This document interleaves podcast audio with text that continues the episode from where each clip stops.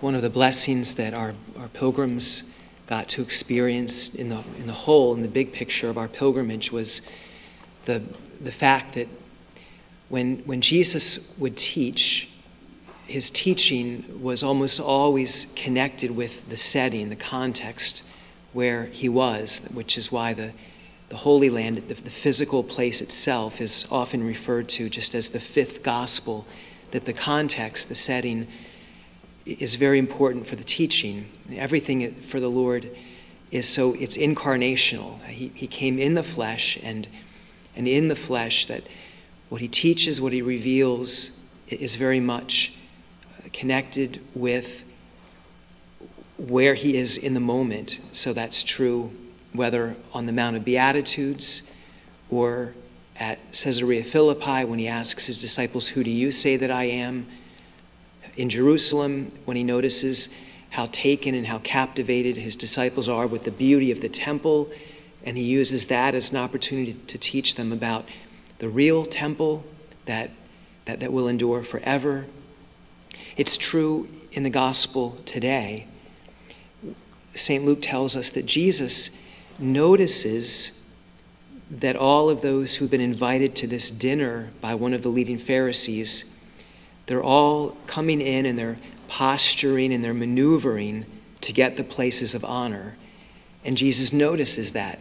So that, that's the context out of which he gives one of so many different teachings on humility. And the Lord he is, he is, is so concerned about teaching us humility that it, it comes up over and over and over again throughout the Gospels. And the reason that this is so utterly important is that humility it's, it is the form that love always has to take. When you ask, what does love look like? it's always real, authentic love. It, has got to take the form of humility. In the first reading today, we're moving into Paul's letter to the Philippians, and where we will get, I think either on Monday or Tuesday, is Paul wanting to teach the Philippians about what does real love look like when he says you've got to love each other, and here's the way that you need to do it. You've got to have the same mind, the same attitude of Christ Jesus. Paul says, who though he was in the form of God, he didn't regard that as something to be held on to for himself and his own benefit. Rather, he emptied himself and took the form of a slave. And having been made like us in our flesh, he humbled himself even more, even unto death, death on a cross. So, love, it, has to always take the form of humility. Humility is what love looks like. That's why it, it's such a central part at the heart of, of, of the way that Jesus teaches us.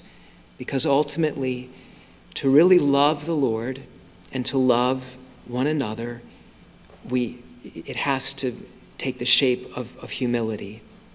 So that, that's why it's just always so central. Paul, even in the first reading today, we, he doesn't point to himself, but we can see.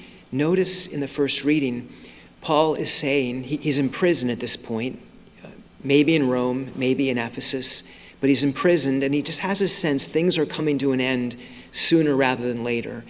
And Paul's whole concern is whatever happens, I want it to all be for the glory of God and I want it to be for your benefit. Paul is ultimately not even thinking about himself.